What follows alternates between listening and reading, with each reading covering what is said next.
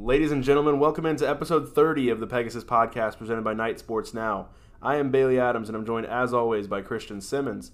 You can find us on Twitter at BaileyJAdams22, at by CA Simmons, and go ahead and throw us a follow at Knight Sports Now while you're there. We're here, episode 30.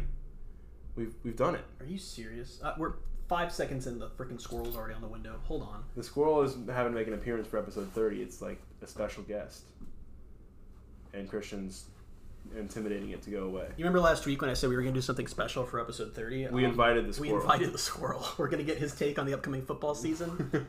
I, I'm guessing he's going to be a Bearcat fan just because that's like the closest thing in the animal kingdom as far as AAC teams to a squirrel. I can't think of anything else.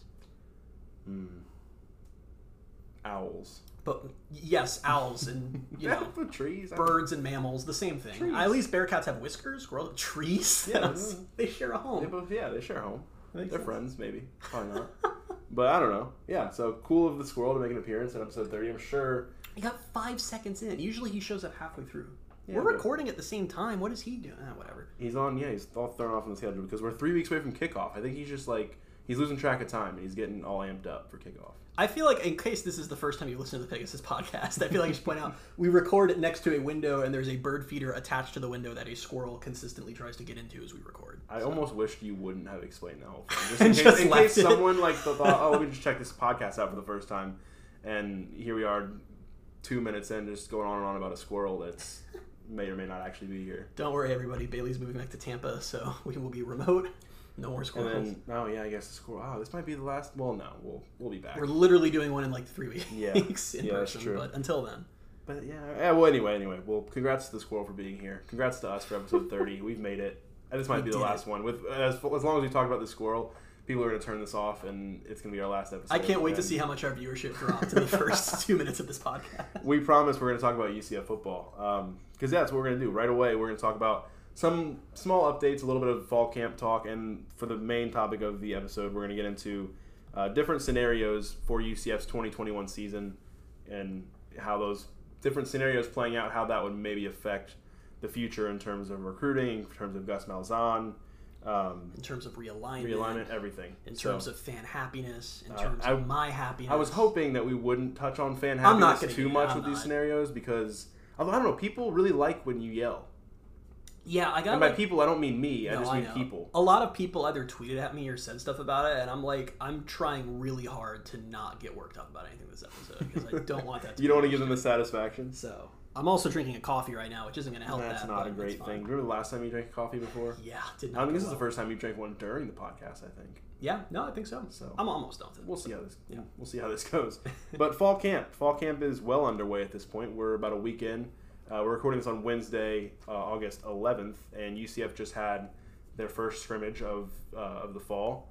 And I mean, Gus sounded fairly happy. I mean, there's He a lot of it's, upbeat, yeah. I mean, a lot of it's. He said a lot of today was evaluation, seeing where they're at. One of my, I, I kind of cringed because he was like, "Yeah, we started with some some live field goal and some live field goal block things. So we got a good got a good gauge of where we are there." And I was like, Mm. Oh, I wonder what he thought of that. I wonder what his honest thoughts were on that. I want to know how that went. I, But th- I think anyone who was a UCF fan in 2020 already kind of knows where we are there. Do you, I Ah. mean, you don't like. This is going to sound a little radical, but like, if I don't know, because I know they brought in another kicker from App State, but if it's still Obarski and that's still like the best UCF can do, I am fully on board of just let's always go for it on fourth down. I mean, within reason, No, just always. either go for it or punt. I would say once you pass the 30 yard line, just always go for it. I mean, I He can't like, make kicks. I feel You're like a lot of times. UCF did that anyway. I don't think I agree with that. No, No. Because what was the game? Was it? Oh, there was- was one game over- this year where I felt like they took short. like three 20 something yard field goals in one game this year. I don't remember if that was Tulsa. It was really. Well- I just if you don't like if you have like a Matthew Wright or something like great because he's he's automatic so it's not a problem. But if you have a like even sort of not what's the word I'm looking for consistent, inconsistent yeah, yeah. inconsistent I was looking for field goal kicker like what's the point of possibly wasting a possession you know like I just I don't I don't get it.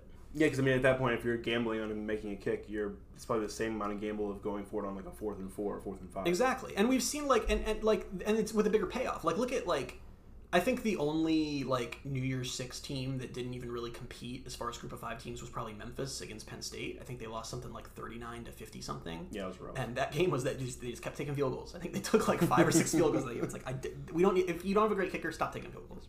Yeah, so that was one thing that stood out to me about kicking and, and all that. But any, anything else that, that popped out to you? Because I know, Yeah, a couple things. yeah, I know there was there was a lot that came out, and I was trying to digest all of it at the same time. Um, him saying, uh, him basically just straight up saying, yeah, the defense won the scrimmage. That Yeah. Was, given what we saw last year, where you had a, basically a top ten offense and like a bottom ten defense, I think that's Weren't a they, good like, thing. no, I don't know. I saw something recently. I don't remember which which metric it was in, but they were like fourth to last in the country Good on something. lord, I don't remember man. what it was. Just But it playing, was playing probably football, yeah, probably. being a defense. You get up 34 Um, points a game. But I, I mean, like, and I tweeted kind of jokingly about it that, like, and I texted you, like, my initial reaction was, like, what if the offense is way worse than we're anticipating? But no, like, I, and I get part of it is still, obviously, the offense is still kind of installing what they're going to do here. And, Yeah, you know, I mean, the yeah. defense always gets there first. That's, you know, one of the classic rules of football. But Yeah. I, I liked it. It would have been way worse if he came up and was like, yeah, the offense totally torched the defense. Yeah, Because then I'd just be like, oh, we're back to this again. Yeah, But, and he did say like he liked the he liked specifically shouted out the defensive line, which stood out to me a lot because I think in the trenches is where, especially I was I was noticing this a lot last year in the Cincinnati game. Was the biggest difference between the two teams last year was within the trenches, both Yeah. on UCF's offensive line, because Cincinnati is uh, notoriously has a good defense, a good defensive line, and UCF's offensive line just was getting beat, and then UCF couldn't get any pressure on Desmond Ridder. So that's the one thing that stood out to me from from that game, and I've been hoping all off season that they're a little bit more physical up front and they're able to kind of push the line a little bit more. And he and the thing too is he said they have like two different like sets of like I think he said like I don't remember how many guys he said, but he said they've gotten they're comfortable with the depth they have at defensive line. which is very intriguing and Yeah. exciting. Yeah, because it's just like if you have that many guys you can rotate in and out and keep everyone fresh, and they're all around the same level, like that's gonna be that's gonna take the, your defense's you know performance up a notch, like that alone, without even getting into the progression of the linebackers and the, the defensive backs. I mean, we talk all about throughout college football. I mean, the advent of the superstar quarterback, the do-it-all quarterback, and how that's changed the sport. But I still feel like at the end of the day, the national champion is usually a team with a really freaking good defensive line. yeah, And I mean, and I'm not saying that UCF's rolling out a Bama-esque D line here or anything, but just if they can be near the top or at the top of the conference in that category, they, that that can really have an impact on the season. So that's yeah. exciting. Yeah, so I mean, it sounded sounded good, and he said they're like they've had to kind of progress in terms of like the speed of how they're installing everything. I think Mm-hmm. he, I think it was in response to a question about the offense, but he said they kind of are throwing a lot at them right now, and then they'll kind of dial it back a little bit and, and continue to work on it. But um, it sounded like it was a good first scrimmage. It sounded like he said most of this was evaluation, and he said they'll he'll get a much better gauge of where they're where they're at after next week's scrimmage, which will leave us I think two weeks till kickoff. And I'm wondering if that's when they'll start to kind of. It sounds like that's when they're going to start to put together kind of a two deep or whatever depth, kind of depth chart um, they need to put together. But One other thing he said that was interesting to me too was because someone asked a question about uh, Dillon Gabriel and how he Mm-hmm. looked, and he really sort of turned that into like, well, it's about.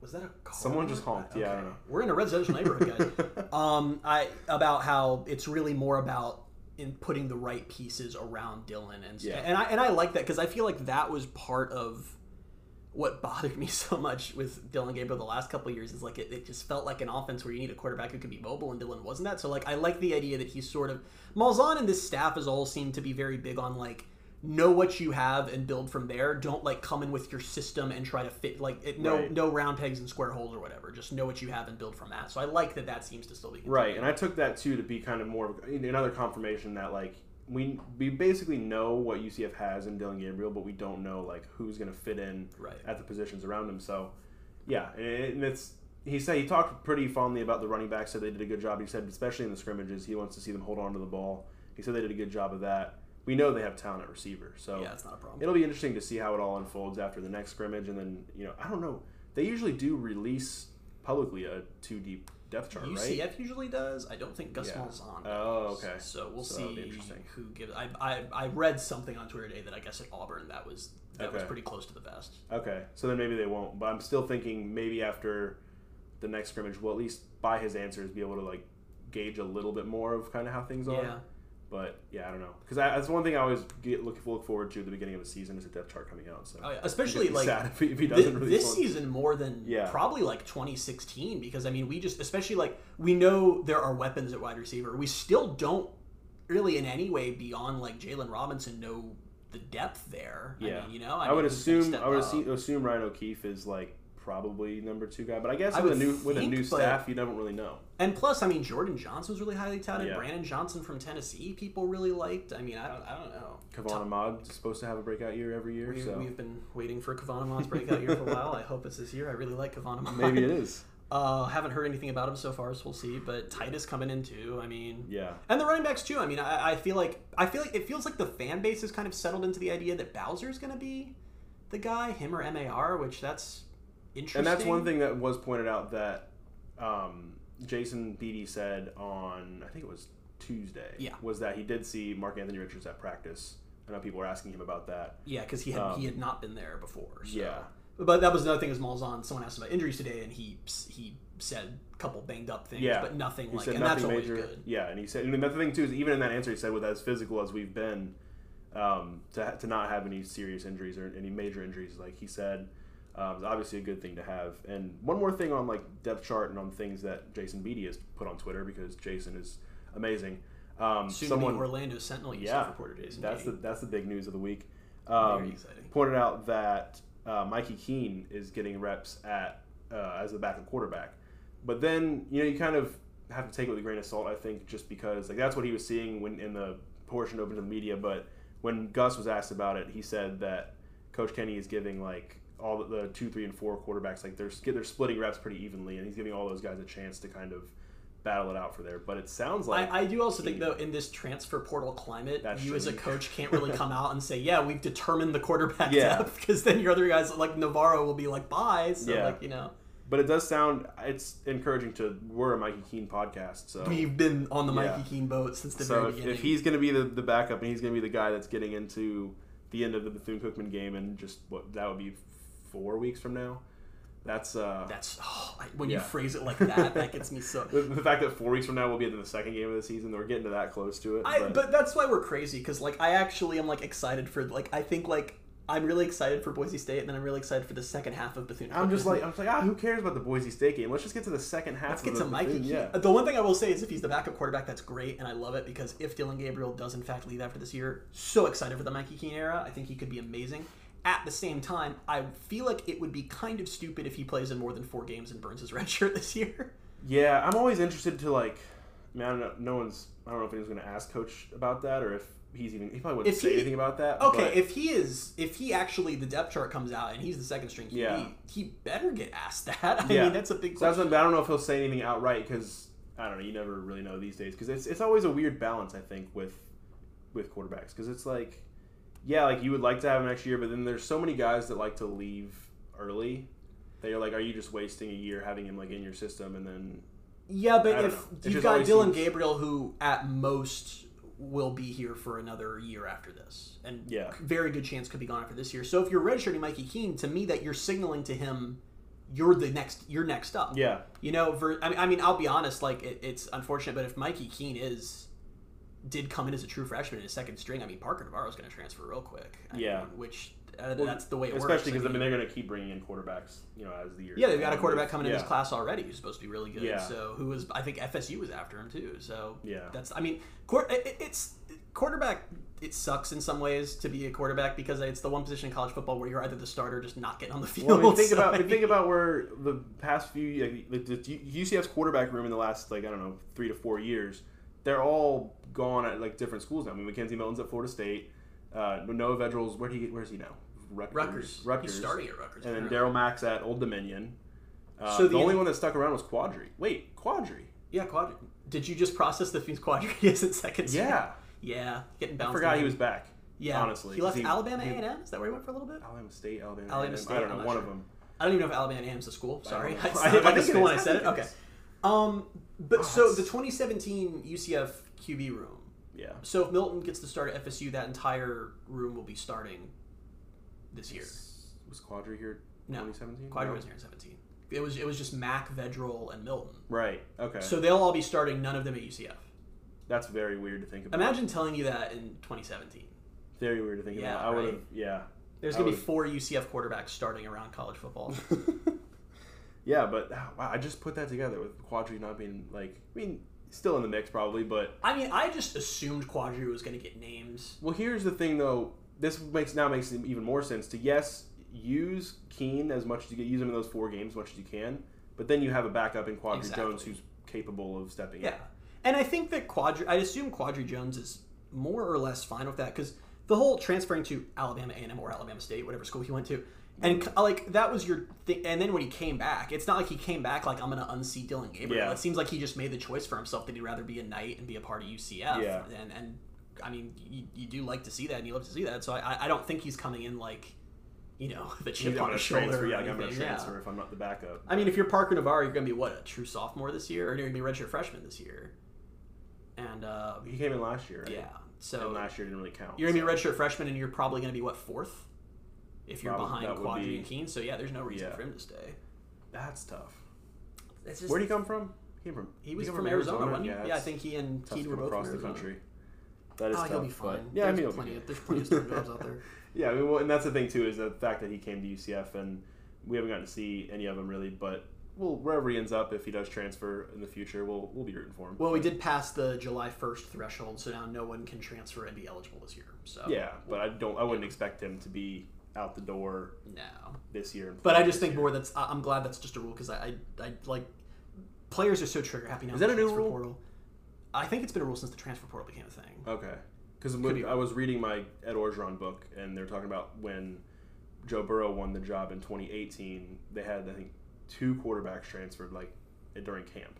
And I don't know, like they were like they weren't eligible to play Yeah. immediately or whatever. So I don't know. I guess that might have But been that's they just why transferred. You don't you think about even like three or four years ago, like you would get like teams would name their starting quarterback after like the spring game. Yeah. And no one would ever do that now Yeah. because it's I mean, you know, you're Well, I think that's how. Burrow ended up at LSU because they named Dwayne Haskins. He beat he won the job Yeah. out in the spring, and then Burrow left. That's So. yeah, it's a whole. It is funny how quickly you adapt to things though. Like even like to how many years are we into the you can be immediately eligible? Is this just gonna be the second season of I think so. And now already in like my head, I'm like, man, I can't believe we actually made players like sit out. Yeah, it's such a weird, it's such a ridiculous thing, decades. Especially decades. when you take take into account like coaches leaving and stuff. That's the big thing to me because yeah. everyone's like, well, you don't want to turn into free agency. I'm like, eh, all right, if you want to pass a rule that when Scott Frost left UCF, he had to sit out of here before he could coach in Nebraska, fine. But it's Yeah. not a thing. So why should it be a thing for the players? It's it's always been just a weird thing. So I'm glad it is the way it is now. But this fall camp talk is uh, gotten a little longer than I think I pitched this to you as a five minute segment, and Yeah. we are at minute 17. So Yeah, well, and we factored in about three or four minutes talking about a squirrel, so we're we're on good track. We're bring gonna up a good point. we're gonna jump into our big topic of the podcast, and that's uh, these different scenarios that we could see playing out for UCF um, in 2021. And we kind of just came up with these, I guess, arbitrarily. I mean, these are probably the most like realistic. I, well, I mean, technically, These are kind of like all the options. I these are guess, all these are all the Yeah. possible outcomes. I mean, Yeah, it is true. So basically, we're going to talk about every, essentially every out- outcome that UCF could have. Did we want to go from like best outcomes to worst, or worst outcomes to best? Wow, that's a good question.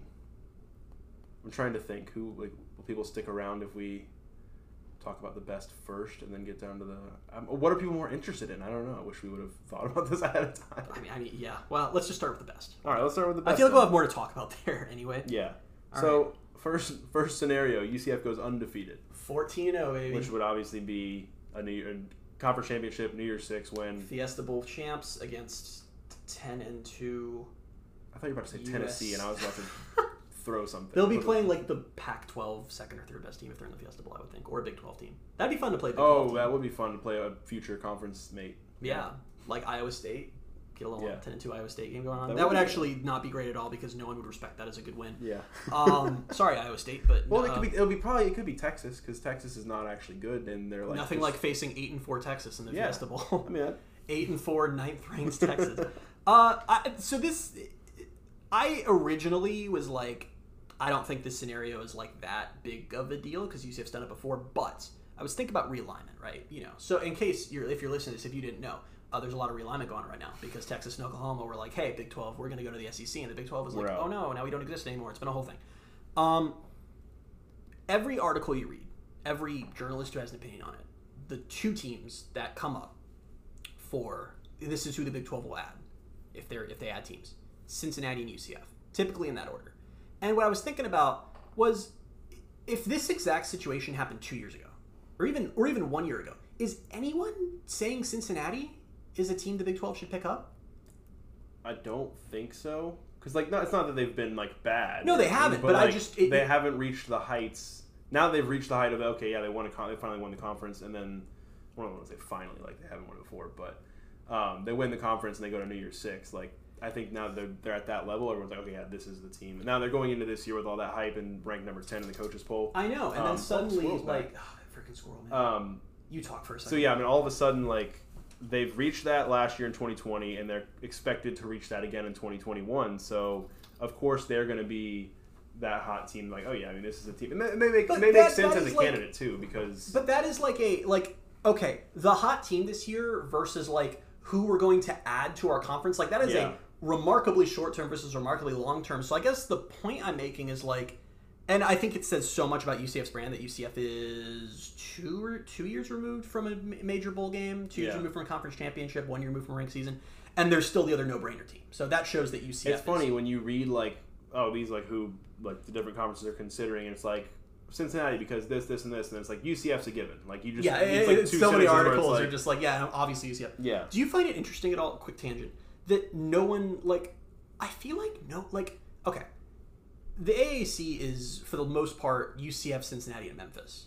right. I feel like nationally, no one remembers Memphis exists, even though they were in the Cotton Bowl in 2019.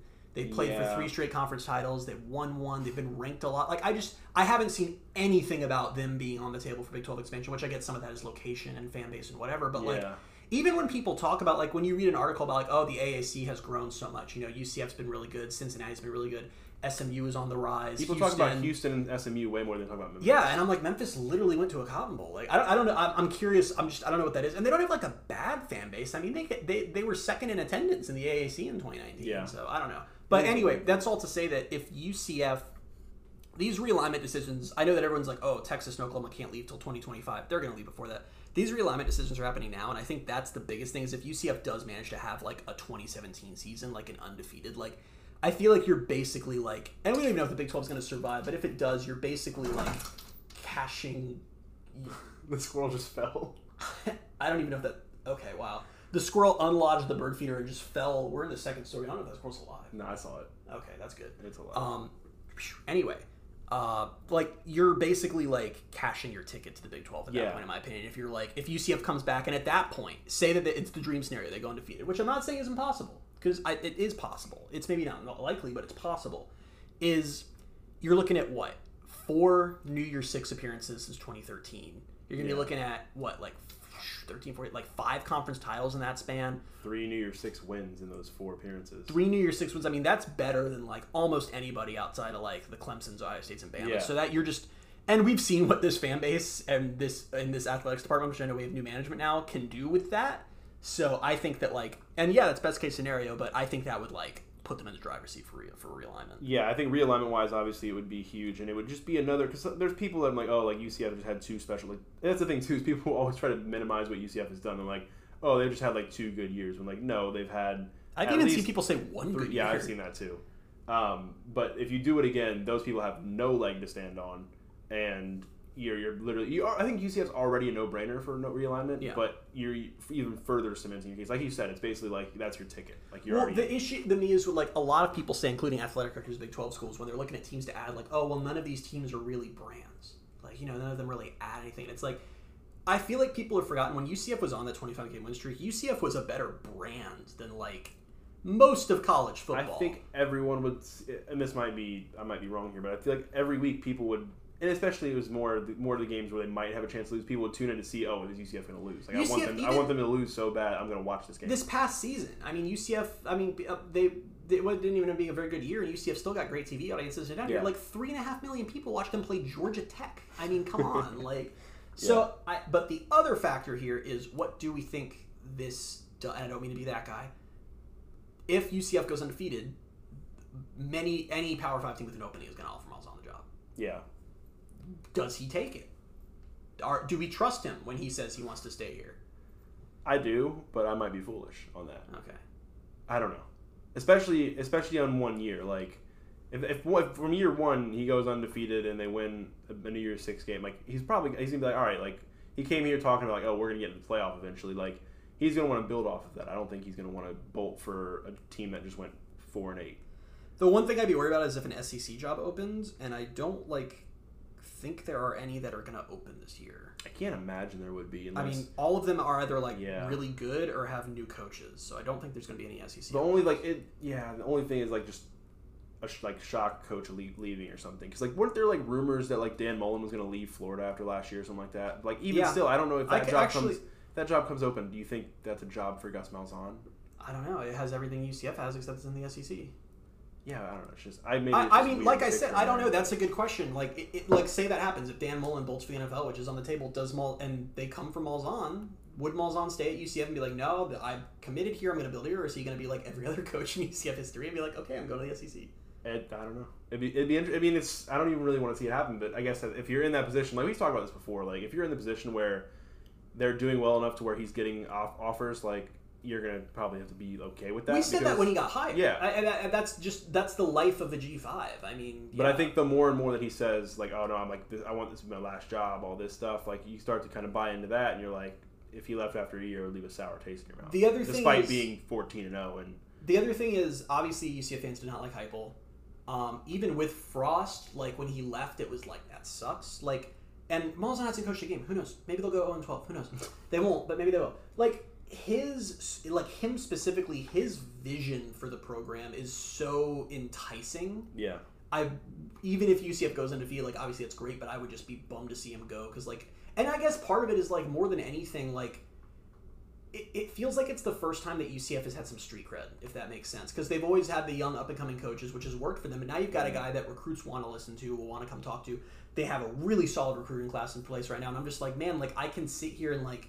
I can see the vision. Like I can see Yeah. where this goes if he stays. So that would suck if he immediately bolted. and then on the last leg of this too is like if if this if they went undefeated one year one year six like they're already doing well in recruiting but they would have the chance to really build off of that in a way they weren't able to necessarily in 2017 with the coaching change If Malzahn stays, yeah if, and if they he- go undefeated this year, they will have a recruiting class for the ages. Yeah. like they will be. It'll be off to the freaking races. and in a lot of ways UCF got robbed of that because Frost in 2017 because Frost left and at the time obviously everybody knew he was leaving so Yeah. it was tough to, to maintain that and I don't remember what the recruiting rankings or anything were like that year but I think they still they still got a it's always in that same like, range, like low, yeah. or low, uh, um, high fifties, low sixties. But like with the I- people that with the guys they're offering now and with the guys that they're getting on campus now, if they go undefeated and win a New Year's Six bowl and Malzahn stays, like I think some of these guys that like these really high profile guys, I think they're gonna that's gonna catch their eye and be like, hmm, interesting. I seriously think right now, and I know this is like dream scenarios and dream scenarios, but if UCF went undefeated this year and Malzahn stays, one, you've now got the trust in there of these recruits, like, oh, okay, the staff isn't going anywhere. Mm-hmm. Actually, they might like lose Travis Williams immediately. Yeah. But either way, like that to me would literally be like if that's if UCF can go undefeated this year, then I'm like, okay, it'll be done. Like they, they will get whatever they want. They will like I really think like that will be like, Yeah. oh, okay, UCF can actually be what UCF fans kind of want them to already be, like pretty quickly. Yeah, and that's interesting because I kind of want to move on to the second one now. But the second one, in a way, and it's a little bit lesser obviously because we're gonna go, we're gonna progress down like further and further. But so the next one is UCF wins the AAC and makes a New Year's Six appearance. Right. And I think winning a conference championship and making a New Year's Six bowl, even if you lose, in a lot of ways, still kind of cements what we were just talking about. Yeah, I don't think there's a ton of differences. It's really not. don't. It's not huge because I mean, to the wider audience, like to a lot to a lot of people, bowl games just still don't matter. Yeah. And I think it's something to hang your hat on, obviously for UCF, because you getting the New Year's Six game and winning New Year's Six bowls against these bigger brands is huge. But if you lose, like when they lost to LSU, yes, people celebrated. Yes, it was the end of the the winning streak, all this stuff. But I think by that point, it wasn't like. I mean, I don't know. It, it didn't seem like there was expected to be like this. It was like it didn't damage UCF. No, And so I guess the thing is, if, if they get to a New Year's Six in any way this year, that's a success. I think well, I think like- you'd be obviously yes, obviously yes, but I also do think at the same time like I, it doesn't do UCF a ton of good in my opinion if they make the New Year's Six bowl and then lose by like thirty. Well, yeah, that you have to you have to at least put up a fight. Yeah, be competitive, but the game. I mean I think like when you're and yeah, bowls are mattering less and less, but when you're talking to these recruits, the pitch you're making now, if UCF goes to the New Year's Six bowl, is not so much like come here and play New Year's Six bowls. It's like hey, look. Look around these group of five teams. You tell us who's going to be in every every twelve team playoff when those start. Yeah. because we just did that, and and I do think it's that when you've got recruits who are looking. I mean, it's you got to look at it less as a bowl and more of the matchup. Like it's a chance to play against a top tier team and typically against a pretty big brand. I mean, That's the only situation. Like, y- yeah, you can end up playing in their home stadiums. Your group of five, but like, it, it's exciting to get an Auburn or an LSU on a neutral site Yeah. with a chance to beat them. You know, And that's the thing is you get that chance. Like if you look at the three games that UCF has been to, the three New Year's Six games, you've got an Auburn and LSU in two of them. yeah. And even the other one that year, Baylor. Like Baylor isn't necessarily the same brand as Auburn or LSU, but that year that Baylor team was really really good. Yeah, and, And they were and building I mean, off of people forget the we talk about RG three years. we talk about the no Baylor was like At that at the time, Baylor was like a hot brand I was about to say Baylor was a big deal back because it was RG three right into Bryce Petty. Um, yeah, and of course, it turns out that just horrible things were happening around Yeah. the organization then, so that's not great. But um, you just look at like it's like I mean, people talk about the the Peach Bowl and how oh UCF was the big underdog that came in, and I guess it's because that was undefeated and UCF claimed the championship. But like, if like in 2013, no one thought UCF was going to be Baylor. seventeen point underdogs? It was like the biggest upset in the history of BCS bowls. Like it, was like literally the biggest. Like everyone was just like, "Oh, UCF will come in, lose by a bunch of points," and UCF just like, and that was also like absolutely UCF's most dominant New Year's Six performance. I mean, they came Oh, in, yeah. put up a ton of points on They were Baylor. fifty two, right? It was 52 to 42. 42. Yeah. So yeah, but I just it, it's it, like you said, everything we pretty much just said for undefeated, I think applies for that too. If you're in that New Year's Six bowl, you're really going to be able to build yourself up. And then again, on that note, like if all that same stuff applies, because if UCF wins the conference and goes to a New Year's Six bowl, you're still going to get those teams that are going to offer Gus. Yeah, no, Like, everything applies. Yeah, Yeah, everything, I everything think, applies the good and the bad. So yeah, I mean those are the top two scenarios, and like you can't be mad at either of those. Obviously, like those that's the two ideal i- ideal I would situations. think if There's no UCF way. made a New Year's Six bowl, there would not be anyone in this fan base who could get upset about that.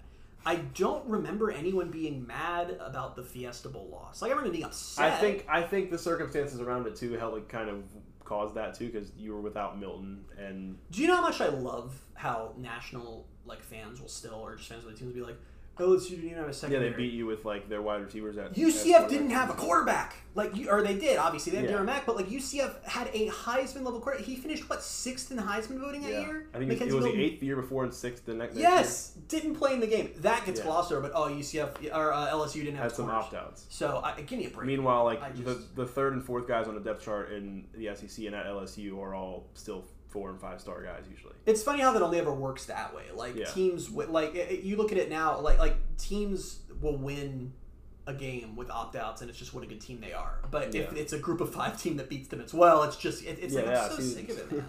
So Yeah. sick of it. Yeah. I can't wait to hear what the excuses will be when it's actually a 12 team playoff and it's like a playoff game and UCF's beating teams. There can't be at that point. Oh, they did, they didn't want to be there in the first round because they were set up for a yeah, yeah, bye. No, there's still there's not. None There's of that, always none of that will people work. None of that will work. They're going to say it anyway. Yeah, no They're none. always going to take it away. That's why we have to rub it in their faces. That's why UCF's fan base has become what it what it is.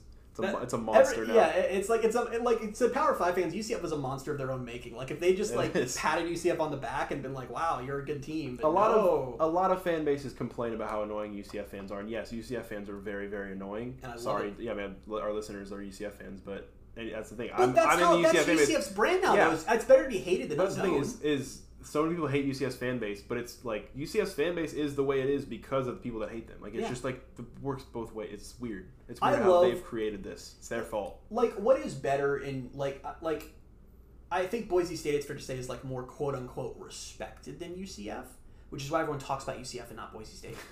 I mean that that's what it comes down That to. is true. Yeah, yeah. So if we if we move it down the list now, so Four million people aren't watching Boise State play Georgia Tech. That is true. So I don't know how many people are watching that game. However many people I don't think I'm watching that game. I don't think I'm watching that game. Uh, so the third scenario we'll get into is UCF wins the AAC but doesn't make a New Year's Six appearance, which doesn't really seem that big. of- Like it doesn't seem possible. How- How is that not possible? It's just- I mean, just- if I'm UCF saying. lose, goes ten and two, say they drop like Boise or Louisville game, lose a game in conference. It just seems like whoever wins the AAC is always going to be the okay. If you have, uh, like, the problem is, I do think a two-loss AAC team is capable of making a New Year's Six because we saw that in 2019 Yeah. when Cincinnati went into the conference championship game 10 and 2 and the rankings were set up in a way that if they'd won they would have hopped uh, 12 and 1 Boise and gone in at 11 and 2 to Right. the Cotton Bowl. So, it is possible at the same time there are a few other group of 5 teams this year that I think are going to be really good specifically in the Sun Belt. And if they drop a game somewhere fine, but I I like a two-loss AAC team isn't going to get in over an undefeated Sun Belt team. Like yeah. if Louisiana or App State or Coastal Carolina is like 13 and 0, they're not going to go grab 11 and 2 UCF for that. That is true. So I totally think that's possible. It is. It just it just has never. Well, I guess it ha- I guess it happened in the Western Michigan year, right? Who was who won the conference that year? Uh, Temple won it. Yeah. They, wait, wait, then Temple was 11 and 2. They're also Temple though. Yeah. Um, and it happened in uh, 2014 when Boise State went to the uh, Fiesta Bowl. That was okay. you know I Boise State's re- you know Boise State's record that was that year. Eleven and two. 11 and 2. Yeah. Forgot So I mean. I, yes, that's possible. Yeah. But also, that was like a really stupidly weak year for the Group of Five. I don't think there was another ranked Group of Five team. yeah, it'll it'll be interesting. But I'm just saying. So if this happens, if UCF wins the conference and doesn't make New Year's Six, I still like you can't be you can't be mad at a conference championship, and you, You can't you can't like a, a lot of not I mean not definitely not all of the things we just mentioned for the New Year's Six appearances apply, but you still have a lot to build off of winning a conference championship in the first year under Gus Malzahn. You'll you'll also almost certainly be ranked. yeah, You'll get not like UCF fans gonna complain about it, but you'll get like a six and six or seven and five Power Five team in a bowl, which I actually think is nice because then you just beat up on a Power Five team. Yeah. And feel good about yourself. Like, basically what like, what they Liberty Bowl or something. did when they played Georgia Tech Yeah, exactly right. or when they played Pitt. And for some time. reason, UCF fans don't like when we get to beat up on Power Five teams. I think it's great. Um, and I still think that gives you a lot of the. First off, it means Cincinnati didn't win the conference, and that's great. Um, and second, it gives you That's you. the thing is, if you have a better season than Cincinnati this year, like yeah, that's a uh, win. that's really. I, I'm- I think I'm realizing maybe that is my baseline for 2020. just have a better season than Cincinnati, beat Cincinnati. But I, you still can sell all the same recruiting stuff. You you're selling a little bit more of a look how close we are pitch versus Yeah. we're here come be a part of it pitch. But I also think that scenario would protect us from Malzahn job offers a little more because I think that would be more of a like, man, Heupel really wasn't good versus Yeah. like, wow, we have to go get Malzahn. And that's the thing too. People would probably want other te- other schools would probably want to see another year there before mm-hmm.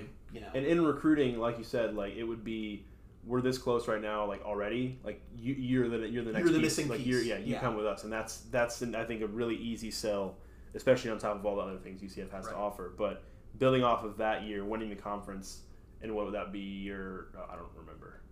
Your so how many conference championships would that be in like the last? Since when? I guess say 2013 since the AAC started. That would be 13, 14, 17. That would be their sixth, their fifth AAC championship. Fifth. It would be five in nine years. Yeah, It's pretty good. that's. I mean, that's yeah. That's. I feel like. I should point out right now because everyone talks about how oh UCF's a has been Cincinnati uh, ru- runs the uh, runs the conference blah blah blah. Uh, UCF still has twice as many AAC championships as Cincinnati. is it three to who in 2014 who shared the conference championship Memphis, Cincinnati, UCF. So Cincinnati was one of them. So they all have Okay. a conference title for that year. year? so Cincinnati okay yeah so Cincinnati UCF has has four two, UCF Cincinnati- has wow. four. Yeah. yeah So Cincinnati, the earliest Cincinnati can have more than UCF is 2023. Or 2022? No, 2023. yeah Yeah. because they So- need two more yeah They need three more to have more than UCF. So good luck with that, Bearcats. Um, yeah, like, and it's actually let's go into our next scenario here because I actually think a lot of what we just said applies for that one as well. UCF makes it to the AAC championship game but loses Yes, I still think that what we just said about recruiting and Malzahn are all the same thing. I think Yes. it's still we're very close It's going to be the piece. I think it's still Malzahn good offers. The only difference is like Cincinnati gets to continue to be a really obnoxious. how do you know Cincinnati beat us in the conference championship You're right. It'll be a. could have been SMU I don't know which is worse though. I think Because Cincinnati's worse Is it because if SMU wins it, then like now you've had two, like now UCF is three teams removed since UCF last won a conference title. Memphis, Cincinnati, and SMU. Like it's just the, Yeah. the longer that list gets, the worse it looks. Yeah but then that's the thing is, if you lose to Cincinnati that's they've won back to back and the second time they beat you and Oh, I don't want them to win back to back. Yeah, and that's the fact that it, it kind of, not saying they would move ahead of UCF, but in a lot of people's eyes, like They already have in a lot of people's eyes. yeah, which is ridiculous. yeah. but- Okay, no, I want to be SMU. yeah, Um, but I still think like as far as recruiting and everything else, like It could be Houston. makes the Houston plays no one this year, so he Yeah. could be Houston. Which at that point, I don't even know what to make of that. I, I really don't. I, I do think that that and all of these scenarios that we've discussed so far, I think are fine for realignment. I think as long, I honestly think as long as UCF is ten wins or better, they're fine for realignment. I think they're fine. Even if they're not, regardless. yeah, I just I don't, you know, it's like, but that is still like, I don't know. I would be like really happy with this year still if UCF made and lost the AC championship because at least you're still showing we're a top dog in the conference. We didn't get it done this year, but it was the first year of this head coach. You know, I mean, What are you looking at bowl wise if you make it to the conference championship and lose? It depends on if the team you're beating is going to New Year's Six. the team you're the team you're playing. Uh, the team you're playing, sorry, not the team you're beating. The t- if it depends, like if, if Yeah. it's Cincinnati or SMU and they go to the New Year's Six, then you probably end up in like depending on how many Big Twelve Birmingham teams are Bowl, eligible, you might end up in the Liberty Bowl. So you If still- not, you probably end up in the Birmingham. So you Bowl still after very that. likely get a Power Five. You know, oh, you don't. I don't Five. think the AC runner-up has ever not played a Power Five team. Okay. But that being said, the AAC doesn't, unlike other like other conferences, just straight up have bowl tiers, like Yeah. the fourth best goes here. The AAC just tries to put teams where they want to be, and like Hmm. that was part of. Well, I mean, Danny White was very much wants. He did wants say to be let's stay in Florida. Yeah. and they did that in 2019 and 2020. They picked Florida bowls. So if that's the thing, Mahaj, I think Mohajir seems a lot more like make a name for yourself versus what's Yeah, convenient for the whoever. fans. So like, which fans might like that. I don't know. I personally, I, I know I get this fans on Twitter. Like, I like being able to drive to see UCF's bowl game. I don't like when they're playing far away, but I Yeah. think you alienate a lot of fan base that way. But whatever. But I think you take. I mean, there, there's stuff you have to sacrifice there. Like if you get to play a team that's like a bigger brand, not like it's not to be like a huge brand that you're going to play as a I guess, but if you're looking at or- like we're gonna play nine and three Georgia Southern, or Yeah, no, not- or we're gonna yeah. play like six and six Kansas State. Like, are you really reaping that much that's more from that's not six and six Kansas that's State? less what I'm talking about. More like I'm trying to think of a good example of an SEC team that like could go like seven and five or eight and four and not like not have a good I can year. think of one. up who? Tennessee. Uh, yeah, I mean, I think UCF fans would be Ten- very interested in that. many games. First off, there's no situation where UCF would be playing an eight and four SEC team. Oh, Um, SEC, the best they'd get is like a six and six Six and the six. Birmingham. So you're looking at like I don't know, like Ole Miss. Like no, Ole Miss, Mississippi Ole Miss is in the top twenty-five right now in the coach. yeah, but Either Mississippi State or like a Kentucky. No, Kentucky's supposed to be pretty good this year. Um, South Carolina. like a South Carolina, yeah, Yeah. like someone in that, a Missouri, Yeah. someone in that range. Which, like, I don't know. I think it's a risk reward thing because I think that you don't get a lot of street cred for beating them. At the same time, if you lose, then it just turns into look at that. Yeah. The six and six SEC team is better than the top twenty-five group of five team. So I don't know. Like, I just like. I just look at it all from a brand building perspective, and I don't like. I don't mind when UCF plays a group of five teams in bowl games because I think like look at look at 2019, right? UCF was only nine and three, and they got ranked because they played a group of five team and beat them so badly that Yeah. it was just like, oh, look how dominant UCF is, top 25. What was the score? They had like 49 to 20. It was like 45 to 14 or something, Something like like that. that. I'm gonna look it up now. But yeah, so I mean, yeah, it'd be interesting. I'm just curious because like, it's it's interesting. I think a lot of the season, it's probably really really actually it is really really dumb. But like a lot of the season can be like the end of the season is going to be judged off of like if you if you play like that year. You people look at that season like oh we only, we went to the Gasparilla Bowl in Tampa and just played Marshall like it wasn't a good year but they went to finished the top twenty five. The thing, a I lot of- still don't understand how fans Are a lot of people i know but a lot of people will still continue to perceive a season like that where you end up playing some random group of five team even if you beat them by a lot let me ask you a like, question. eh, Do you honestly believe if instead of eight and four Marshall, they'd played like six and six Texas Tech or something?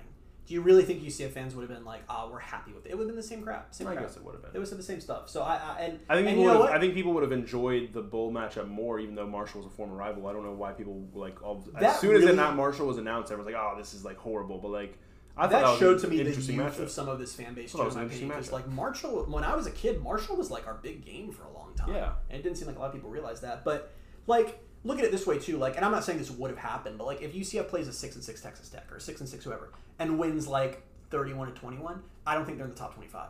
But they went out there and beat up on somebody. So, and when you're looking at who to fill out with your ballot with at the end, you're like, oh, look at this team that beat up on someone. And that, like, a top 25 ranking, like, I know some UCF fans, for some reason, are the impression that doesn't matter. that is, like, that's big for brand building. Be able to throw that in Power 5 teams' faces. Be able to 25 say, you're a top 25 program in college football. That is a that is a really big deal. That's a big, and that's what I think UCF should be playing for every year. I mean, I think I that's, like, a big part of staying consistent as a brand. I think yeah. I mean, if you finish top twenty-five this year, like that means you you don't go two years in a row without finishing the top twenty-five. I think that's huge. Awesome. It's super Like I big. think if they finish top twenty-five this year, like I can't be upset with. That would be four top 25 seasons in the last five years. Yeah, you can't be mad at that. Very few teams can say that. Very few. I mean, I guess you can like if you're talking about like in the literal sense, you can be mad because you can be mad at anything, but you shouldn't be mad at that. um, that's what I'll say there. But so like okay, so like everything really kind of applied, like the same kind of things applied for the top two scenarios of going undefeated and then the one where you make an, out of your six and lose. I think this next one is UCF goes nine and three or ten and two and fails to make the AAC championship game. Some of it still applies to. I think a lot what of it still Yeah, I think a good portion of it still applies to what we. One, you're not worried about losing Gus Malzahn at all, No, you're not. That's not on the table. and you're still gonna be able to sell recruits on the same come be the missing piece. That's still Yeah, that's still a we're right there. make. We're because nine and three or ten and two, you're just you're just gonna miss out. I mean, you could you could make the AAC Championship game at ten and two, yeah. but like if, if you miss it at nine and three or ten and two, you just missed out. And assuming you make and assuming you win your bowl, you'll be in the top twenty five almost Yeah. certainly. Yeah, so I mean that's a, a lot of the same stuff really does apply there. You know what's funny? And this is why I want UCF fans to calm down. Like you're, you're when we're do- I didn't even think about this before, but when you look at it right now, like Every scenario except for the last one is is should be more or less the same result. Yeah. Because it's the first year of a new coaching staff. So you're going to be, as long as you're in the top 25 or even 10 and 3 or whatever, you're going to be able to build off of that. yeah. Yeah, so did we just skip to the last one then? Yeah, let's all the, the last the, one. top ones, all the ones we've talked about so far. Basically, every single one, other than like winning a New Year's Six Bowl, pretty much the same result. Yeah, and and even the- that isn't that far off, you know? And like we've talked about, the closer the season gets, I like my expectations are getting higher and higher. The hype is building more and more. I'm getting more and more But scared. I'm like looking at all of these scenarios on paper, like it's on my phone, but it's written, it's typed on paper on my phone. Um, I would not be upset with any of those. Except this very last one we're Except to talk about. yeah. All the others, we just I'm, talked yeah, totally fine fine. with all of them. Yeah, if you win nine games with a chance to get your tenth win in the bowl, I'm not, I'm not upset. And I think, maybe I'll regret saying this, I think there is like a 95% chance that UCF is 9 and 3 or better. Like, that would be a the one caveat I'll add is like I'll be, I'll have a little bit more of a sour taste in my mouth if they go like nine and three or ten and two, and then their losses are like they got blown out by Cincinnati and I don't know. what- If they go nine and one, three and the losses were Boise State, Louisville, and Cincinnati, that shows a talent gap to me, and I don't Yeah. like that. Yeah, So, I'll be a little yeah. bit more. But if they go nine and three and it's like, yeah, they lost a close one to Cincy, or and then they dropped like a game maybe at SMU, and then they dropped a random one like happens like Yeah. to Tulane or something. Like it would be annoying, but it's just kind of like, yeah, Yeah.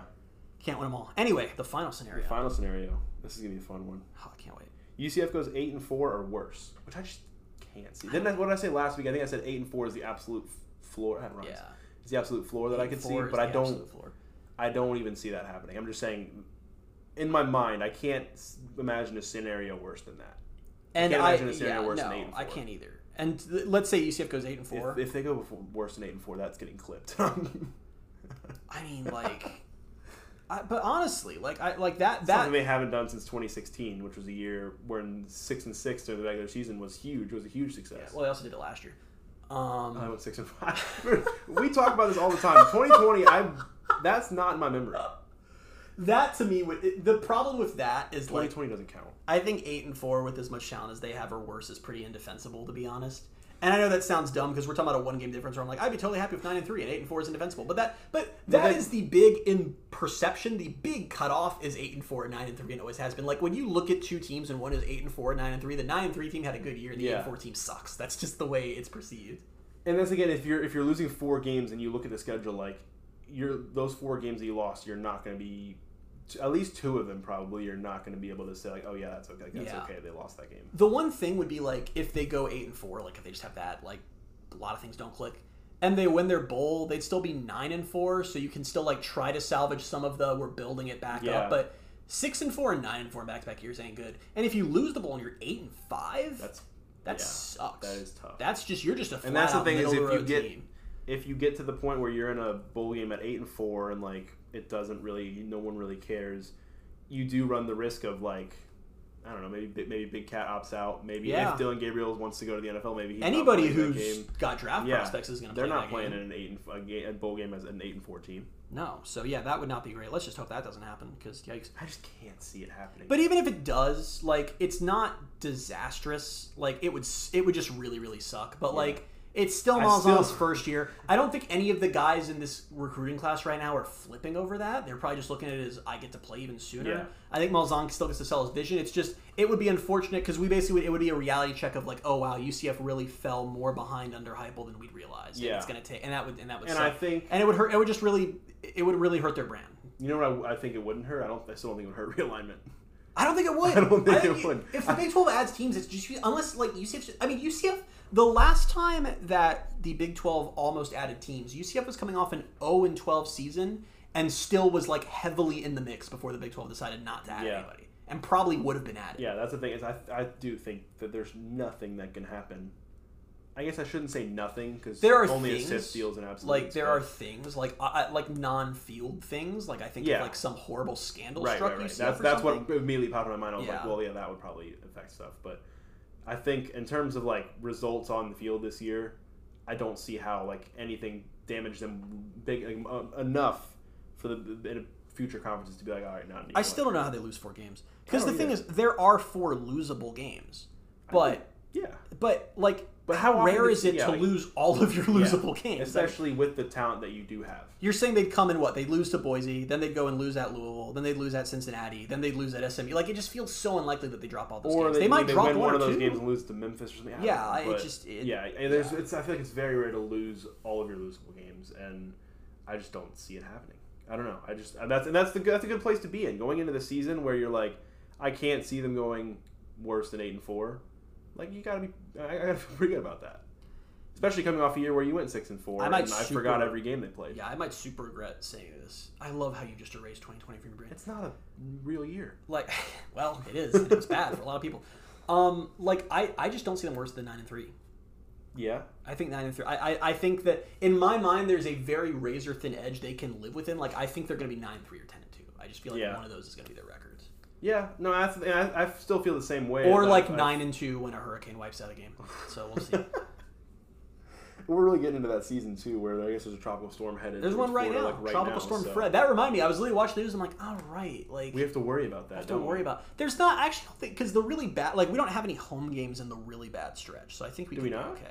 What's No. the really bad stretch? I don't know much about hurricanes. like that set that like mid September to October stretch is never good. Like that's always when UCF's Okay. lost games. And UCF plays So the Bethune Cookman game on September 11th, and then isn't home again until October 9th. So that should be. He should be good. I feel like the we're, we're playing home early enough in September where we shouldn't be affected. I would hope. the hope. most in jeopardy game would be the East Carolina game, which like I don't really care if they lose the East Well, Carolina that's the thing. game. Yeah, I just, I just in my mind just had a nightmare scenario of like something wiping out the Boise State game and like this game that I've been looking forward to for like It I guess you could happen. say two years now. It could happen. All of a sudden, like our opener ends up being Bethune Cookman, and we don't get to play the Boise State. Yeah, just Part of me would be okay with that. I, I don't. Want I've said before that I really don't like that we're starting a new era with a really big game. I like that. Well, I- so are they, and they're on the road. yes, but they're also not coming off a trash year, and UCF is What were they last year? five and two. It's not a great year. Well, like who it- they lose to? They lost. They got blown out by BYU because half their offense Oh, was missing due to about COVID, and then they lost a close conference title game. Yeah, I mean, so they, they obviously had a better year, but Yeah. I mean, they're still starting to. They're still having to come to the bounce house. I'm not. I've said before. I think UCF's going to win that game. I, Yeah. ju- I just. I, I. I don't know. I don't want it to get canceled. Like I, I, No, I don't want any games to get canceled. But like if you know, the other thing about East Carolina is if that game gets canceled, East Carolina's not going to be in the conference title. Um, if UCF doesn't make it, they probably just tack that onto that weekend. Yeah, that's true. And I guess I guess we should say too, and this will actually kind of move us into the the news section of the podcast. But last week we talked about how Boise State's their first like practice of the fall got canceled because of COVID. Last I've heard, like they've been practicing and stuff, right? Yeah, I think it wasn't so much canceled as they just had to hold guys out and do Yeah, some contact I tracing. guess So that's like, what it was. I don't think like that game's in jeopardy or anything. It was just Yeah. it was just to me another example of like, please just get vaccinated. Yeah, I but we're on. But like that's the. We're on the right track. They're practicing. It's not Yep. like I don't know. At the time, I was like, oh no, but I guess it didn't turn out to be. That huge. game is going to happen. There's a solid 85 percent chance. that between- low, huh? Well, I don't know because we've got COVID and hurricanes, so it's like which one's gonna, you know, Or both. a COVID hurricane. That's what it feels like. Uh, more football news. Uh, Dillon Gabriel was named to the Manning Award watch list, so that adds uh, adds to his list of watch lists that he's on. He's on the Maxwell, the Davy O'Brien, and the Walter Camp as well. And uh, another thing on Dillon Gabriel, um, Pro Football Focus came out with their preseason All America teams, and he was mentioned as the honorable mention. Um, so they have him. I guess that would mean they'd have him as the fourth best quarterback in the country. Um, first team was Spencer Rattler of Oklahoma. Second team, I believe, was Sam Howell at North Carolina, and third team was D'Eriq King at Miami. So I'm, I'm not fine with that. yeah, I mean, I, I cannot argue with. There's none of of those guys where I can flat out say, yeah, Dillon Gabriel's better Yeah. than any of those guys. And I think it's a good thing too, though. Like he, I could see him having a better season than probably maybe the next, the third number. I could see him having a better season. Than I, I feel like he has a better shot of having a better season than Howell than he does of King. I feel like King's a little underrated right now. He's very good. We'll see. I just don't trust Miami ever. So Well, I don't trust Miami, but I trust D'Eriq King. I mean, yeah, but I think enough things can go he's going to absolutely around, sling him. it as they go eight and four. But I like I don't know. Sam Howell to me is a more interesting one. We'll see because I didn't. I think North Carolina like lost all the running backs, and that was a big part of They their lost. I, offense. I know they lost two to the draft. 'cause I Yeah, remember the so- Bucks were looking at two of them. I think, or There you go. people were looking at two of them for the Bucks. But yeah, should be interesting. I just these preseason things keep coming out, and I'm like, we're so close. I like I for I'd Week the- zero is in what two weeks now? Then right? Because Yeah, we're 17 days from football right now. We're gonna be 16 days when you're listening to this podcast. Um, I'd forgotten how it's at, like middle of the summer is actually easier for me than the last month. Like the last month, it just becomes like fever pitch where I'm just like, oh my god, it just needs to be the season. Like every day is agony to me that we're not at the season. I think I feel the opposite. I think the closer we get, I'm like, I'm like, all right, like we're, we're there. No, I'm just so there's so like- much like- to like read. There's so much to digest in terms of like news. And, like the coaches camp poll was and- like a hit of some incredibly addictive drug that lasted. Then the high lasted like two minutes, and I'm like, I need more. Like I need more. Like we get the the AP poll next week, right? And it's gonna be like a hit that lasts a minute, and then I'm gonna be like, I need more. Well, then by that point, we're almost there. We're getting there. I know we're so close. Um, we're so close. God, I want it. More watch list news. Jaylon Robinson was named to the Campbell Award watch list, which I didn't know this word, award existed, or maybe I didn't know this award was like this is what it was for. It goes to the top offensive player in the country with Texas ties. What? Yeah, What? I don't. I didn't know that was a thing. Oh, I would love for a UCF player to win that just for the Texas tweets. Um, and one more watch list thing that I'll skip down here too is uh, Alex Ward was named to the Mannelly Award watch list, which goes to the top long snapper in the country. Um, So that was one either, but congrats to Alex Ward. I think I have heard of that one just because people like to talk about the special teams awards a lot. Um, and I think last week was it um, The Andrew Mannelly Award should come with a scholarship. Andrew Osteen last week. I think was the he's on the wa- watch list for uh, best punter in the country. So Really? yeah. UCF special teams is going to be great. Well, if we don't ask about the kicker. um, the 2022 Hula Bowl is coming to the Bounce House. That will be played on January 15th. That's a college football all star game that I just learned about. How did I not know about this? You didn't know about the hula? I don't think I did. Oh, okay. I was like, I was like, is this a high school game? I mean, is this a high school or is it college? But yeah, it's uh, so Aloha Stadium in Hawaii, which I have heard of, uh, is undergoing renovation. So you mean condemned? uh, sure, if you want to go that route. It was Um, condemned well, it's undergoing renovations. I'm trying to be nice here. because it was condemned. Don't worry about it. Um, so that, that game's coming to UCF, and I mean they're I mean obviously they're excited about that. It's good for UCF's brand to have that game on on UCF their Hawaii, stadium. same thing Pretty much. at this point. pretty much. Um, and we mentioned him earlier, Jason Beede of Knights 24 7, but he's soon to be of Orlando Sentinel. He broke the news this week that UCF has agreed to a stadium naming rights deal with 3MG Roofing to call the stadium 3MG Stadium. And people were not happy about this. Some people weren't happy about. I mean, I'm, I'm pretty, I'm pretty unhappy it's- too, to be honest. Like, it really bums me out that I UCF's I know going to be getting going to be getting two million dollars more a year now. I mean, that's really a shame. I like I like when my school is poor. So, I knew yeah, you were going the sarcasm shame. route as soon as you started talking. Real shame that instead of just being called the bounce house, which is worth zero dollars and zero cents, UCF's going to get twenty million dollars over twelve years. Awful. Hope they put that money to good use. You know, I mean, come on, man. Who wants like renovations and facility upgrades when we can have the bounce house name? Which everybody's gonna call anyway. Which I was gonna call it. Uh, do, do, do you? re- I don't remember ever being like, "Oh man, I'm so excited for Spectrum Stadium." Like it was just the bounce house. Yeah, As long be as I've back, been- be back in the bounce house. Not oh, I'm gonna be back inside Spectrum Stadium or Bright House Network Stadium. But I just think like I don't remember being like fond of the Bright House name because it was just the bounce. At least Bright House and Bounce House were similar. I don't care. It's UCF getting money. Just get yeah, money. get them. I mean, yeah. Get over it, guys. Yo, at some point, UCF I needs think to start way getting more mad about real people, things. way more people like actually thought it was gonna be SpaceX Stadium. I think than I. yeah, I think that's part of it. I tweeted about that too. It- I don't yeah. know. Like, I never thought that was gonna be actually be a thing. I thought it'd been cool if it would have been a thing, just Oh, because cool, like but it was supposed to be a meme. Yeah, but it was yeah, it's not gonna make any sense. Like it's not actually gonna happen. So yeah, but that that was supposed to be. Uh, I think it was supposed to be voted on by the board of trustees. Who needs um, rational? or approved by the board of Yeah, trustees delayed on today. Wednesday, but it got delayed. So now I'm wondering when it's gonna get delayed too, because I'm assuming I'm Beede assuming tweet- it's still gonna be. tweeted it was just like a scheduling conflict. Yeah. it wasn't like Yeah, no, I, I know that. So like, are they gonna be able to get that done like next week, maybe? Yeah, I'm because the, assuming the they official get- contract, the contract goes into effect the day before the Boise game. Yeah, so they need to get on that, which I assume they will. I assume. But yeah, we'll see. We'll Also, have- 3MG is like I think one of the co-founders is a UCF alumni. I think so. Super UCF. I I saw they're tweeting. already an athletic sponsor. So Yeah. I don't know why people are like, mm, I don't whatever, man. I don't have the energy. um, UCF is in the top five for Alabama cornerback Jarrell Stinson. He has UCF, Florida, Florida State, Ole Miss, and Penn State in his top five. Um, and UCF got a commitment. By the way, this- those are some huge brands, and also Ole Miss. still Ole Miss is an SEC team, but It's Ole Miss. yeah, I mean, yeah, they got Lane Kiffin. It's Ole Miss. um, UCF got a commitment this week from three-star linebacker Cam Moore, uh, not to be confused with Bam Moore, even though that is his brother. So Which I love because isn't Bam Moore's name actually Brandon Moore? Yeah, But then his brother's but name rhymes with his his name, so it's Brandon and Cameron. Oh, And- okay. He goes by Bam. He went by Bam, and now he goes. I guess he just shortens Cameron to Cam. Okay, He's that's Cam short. Moore. Brandon was straight up like, I have a new name. Yeah. That's Bam. Cameron Moore, Cam Moore. Um, so that's cool. And then I think that could open the door. I forget it's the, the two twins that he's like best friends. The Henderson right? twins Yeah. that everybody wants. We shall see. There Yeah. was rumors for a long time that they were like a package deal. So we shall see what happens. Yeah, and the thing I read, I think it was either yesterday or today, still seemed that like that seemed to still be the case. So Would be a big get. we'll see. Lots of other Florida schools. We will see. Um, the preseason coaches poll, as we talked about a little bit earlier, was released on Tuesday. UCF received 29 votes, which was good for like 34th if you want to go by votes. I go say this is how you go. Uh, other notables um, around the conference and uh, the group of five. Cincinnati was ranked 10th, which just UCF paved the way for that. You're welcome. Um, Louisiana was 23rd. Coastal Carolina was 24th. And then um, Boise State was 36th, just two places behind UCF.